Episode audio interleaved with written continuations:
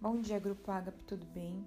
Vamos continuar a leitura do nosso livro Uma Vida com Propósitos. Estamos no dia 20, capítulo 20. O título do nosso capítulo de hoje é Restaurando a Comunhão. Deus restaurou nosso relacionamento consigo mesmo por meio de Cristo e nos deu o ministério de restaurar relacionamentos. 2 Coríntios 5, versículo 18. Sempre vale a pena restaurar relacionamentos. Uma vez que a vida consiste em aprender a amar, Deus quer que valorizemos os relacionamentos e nos esforcemos para mantê-los, em vez de descartá-los sempre que houver desacordo, mágoa ou conflito.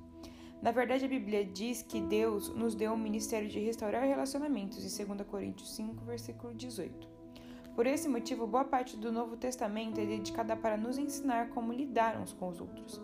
Paulo aconselha: se vocês receberam algo bom por seguir a Cristo, se o amor dele fez alguma diferença na vida de vocês, se estar numa comunidade do Espírito significa algo para vocês, se vocês têm um coração, se vocês se importam uns com os outros, façam o meu favor.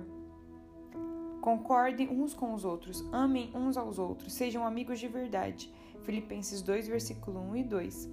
Paulo ensina que a habilidade do trato com as pessoas é um dos traços do cristão maduro.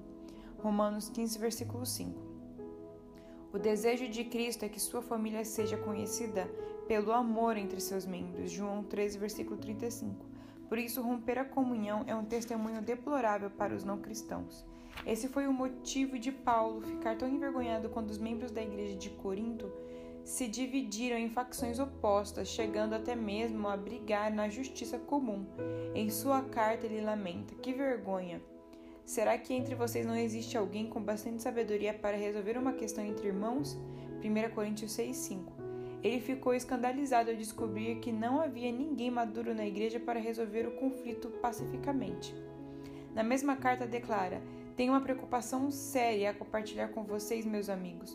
Pela autoridade de Jesus nosso Senhor, tentarei ser o mais direto possível. Vocês precisam aprender a entrar em acordo, devem ter consideração pelos outros, cultivando a vida em comum. 1 Coríntios 1, versículo 10.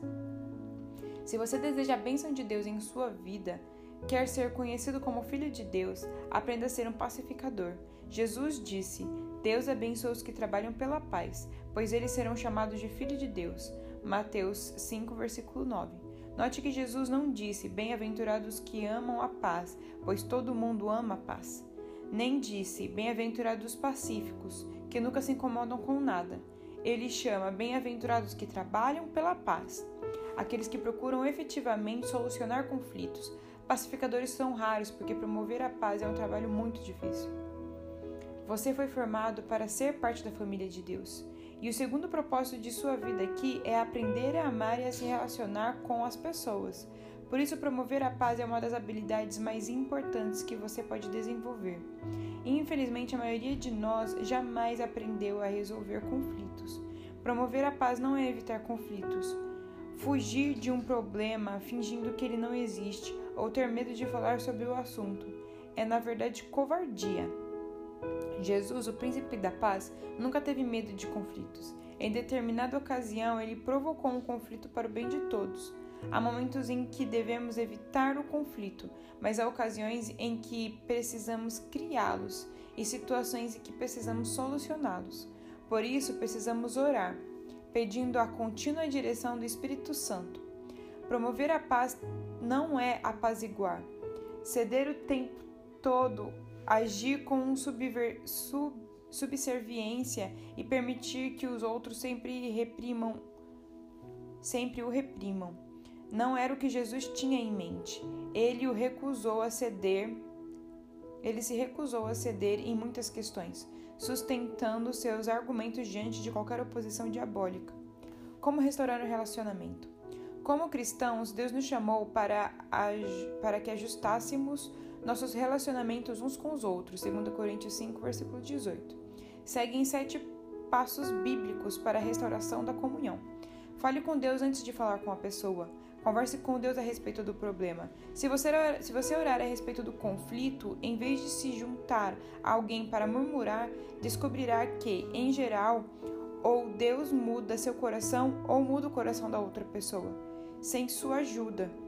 Todos os relacionamentos seriam mais tranquilos se você tão somente orasse mais a respeito deles. Assim como Davi compôs os salmos, use a oração para desabafar verticalmente. Conte a Deus suas frustrações, clame por ajuda. Ele nunca fica surpreso ou aborrecido com sua raiva, mágoa, insegurança ou qualquer outra emoção. Portanto, diga-lhe exatamente como se sente. A maioria dos conflitos tem raízes em necessidades não satisfeitas.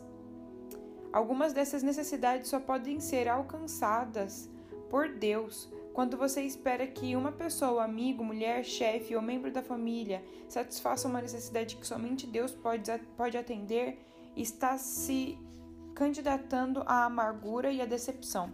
Ninguém pode suprir todas as suas necessidades, exceto Deus. O apóstolo Tiago, que muitos de seus conflitos acontecem por falta de oração, de onde vêm as guerras e contendas que há entre vocês, vocês cobiçam coisas, mas não as têm. Não têm porque não pedem. Tiago 4, versículo 1 e 2. Em vez de confiar em Deus, preferimos crer que os outros nos farão felizes e estão e então ficamos furiosos quando eles nos decepcionam. Deus, porém, está dizendo: porque vocês, porque você não vem primeiro a mim.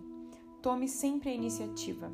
Não importa se você ofendeu ou foi ofendido, Deus espera que você dê o primeiro passo. Não espere pela outra parte.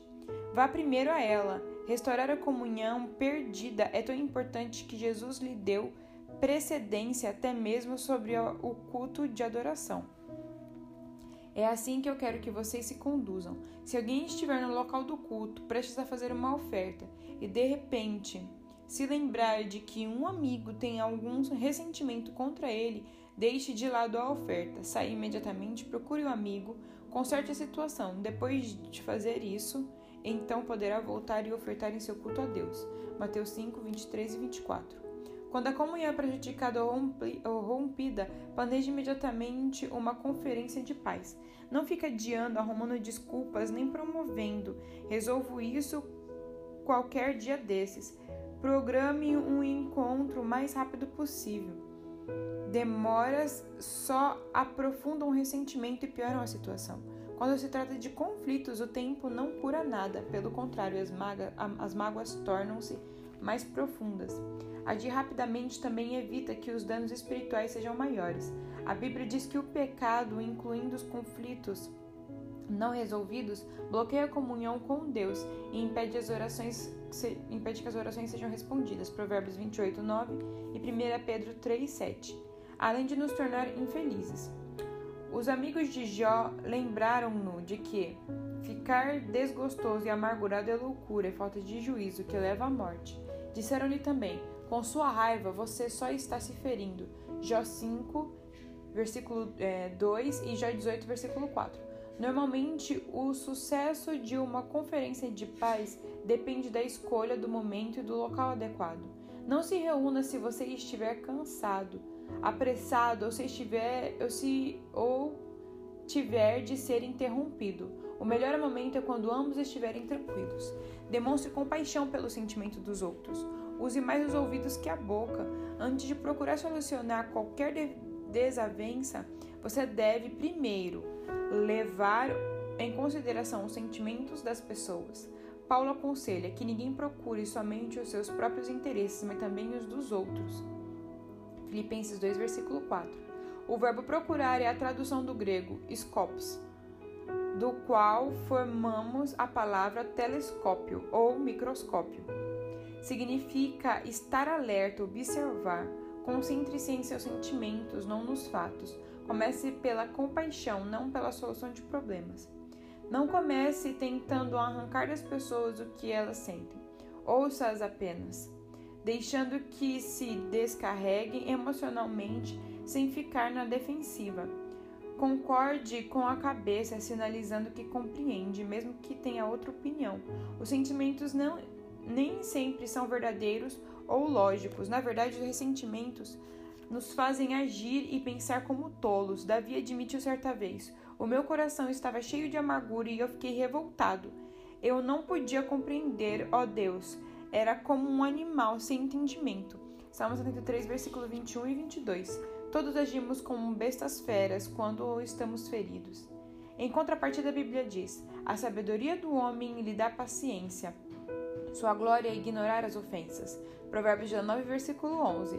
A paciência tem origem na sabedoria, e a sabedoria tem origem no fato de ouvir a perspectiva dos outros. Quando ouve, você está dizendo: Valorizo sua opinião, preocupo-me com o nosso relacionamento e você é importante para mim. O ditado é verdadeiro: as pessoas não se importam com o que sabemos, até que saibam que nos importamos. Para restabelecer a comunhão é preciso carregar o fardo de termos consideração para com, para com a dúvida e temores de outras pessoas. Agrademos ao outro e não a nós próprios, e façamos aquilo que é para o seu bem. Romanos 15, versículo 2. É torturante observar pacientemente a raiva dos outros, sobretudo quando ela é infundada. Mas lembre-se, foi isso que Jesus fez por você. Ele suportou uma fúria infundada e maliciosa para salvá-lo, pois não busco sua própria satisfação, mas conforme está escrito, os insultos dos que te injuriaram caíram sobre mim. Romanos 15, versículo 3. Confesse sua parte no conflito. Se você realmente deseja restaurar um relacionamento, comece admitindo os próprios erros e transgressões. Jesus disse que é, que esta é a forma de ver as coisas com mais clareza. Primeiro, tire a viga do seu olho, e então talvez você enxergará suficientemente bem para tirar o cisco do olho do seu amigo. Mateus 7, versículo 5. Já que todos temos pontos cegos, você precisará pedir a uma terceira pessoa que, que o ajude a avaliar suas ações antes de encontrar com quem tem um conflito. Também peça a Deus que lhe mostre quanto você mesmo contribuiu para o problema. Pergunte: sou eu o problema? Estou sendo irrealista, insensível ou sensível demais? A Bíblia diz: se afirmarmos que estamos sem pecado, enganamos a nós mesmos. E a verdade não está em nós. 1 João 1, versículo 8. A confissão é uma ferramenta poderosa para a reconciliação. Não raro a forma de lidarmos com o conflito cria um problema ainda maior. Quando você começa admitindo humildemente os erros, isso neutraliza a raiva da outra pessoa e a deixa desarmada, porque ela provavelmente esperava que você ficasse na defensiva. Não dê desculpas nem transfira a culpa. Apenas confesse sinceramente qualquer participação que tenha tido no conflito. Aceite a responsabilidade pelos erros e peça perdão. Invista contra o problema, não contra a pessoa. Não há como solucionar problemas se você estiver preocupado em identificar a culpa. Você terá de fazer uma escolha. A Bíblia diz: a resposta cortês abranda a fúria, mas a língua afiada incita a ira. Provérbios 15, versículo 1. Você nunca se fará entender estando zangado. Por isso, escolha cuidadosamente as palavras. A resposta branda é sempre melhor que o sarcasmo. Na solução de conflitos, a maneira de falar é tão importante quanto o que se fala. Se você se expressar de forma ofensiva, a outra pessoa ouvirá de forma defensiva. Deus nos diz: quem tem o coração sábio é conhecido como uma pessoa compreensiva. Quanto mais agradável são as suas palavras, mais você consegue convencer o outro. Provérbios 16, versículo 21. Irritar as pessoas jamais funciona e você nunca é persuasivo quando é rude. Durante a Guerra Fria, ambos os lados concordaram em que algumas armas eram tão destrutivas que jamais deveriam ser usadas. Atualmente, as armas químicas e biológicas foram banidas e os estoques de armas nucleares estão sendo reduzidos. Para o bem da comunhão, você deve destruir seu arsenal de armas nucleares relacionais, ou seja, condenar, menosprezar, comparar, rotular, insultar, ironizar, reagir com sarcasmo. Paulo resume tudo isso dessa forma: não digam palavras que fazem mal aos outros mas usem apenas palavras boas que ajudam os outros a crescer na fé e a conseguir o que necessitam para que as coisas que vocês dizem façam bem aos que ouvem. Efésios 4, versículo 29. Coopere tanto quanto possível. Paulo disse: façam tudo, façam todo o possível para viver em paz com todas as pessoas. Romanos 12, versículo 18. A paz sempre tem uma etiqueta de preço. Às vezes custa o nosso orgulho e quase sempre custa o nosso egoísmo. Pelo bem da comunhão, faça o melhor que puder para chegar a um acordo. Adapte-se aos outros e mostre preferência pelas necessidades deles. Romanos 12, versículo 10, Filipenses 2, versículo 3. Uma paráfrase da sétima bem-aventurança de Jesus diz: Abençoados são vocês que conseguem mostrar que, cooper, que cooperar é melhor que brigar ou competir. Nesse modo, irão descobrir quem vocês realmente são e o lugar que ocupam na família de Deus. Mateus 5, versículo 9. Enfatiza a reconciliação, não a solução. É ilusão esperar que todos concordem a respeito de tudo. A reconciliação atém-se ao relacionamento enquanto a solução está vinculada ao problema. Quando focamos a reconciliação, o problema perde a importância e não raro se torna irrelevante. Podemos restabelecer um relacionamento mesmo quando somos incapazes de resolver nossas diferenças.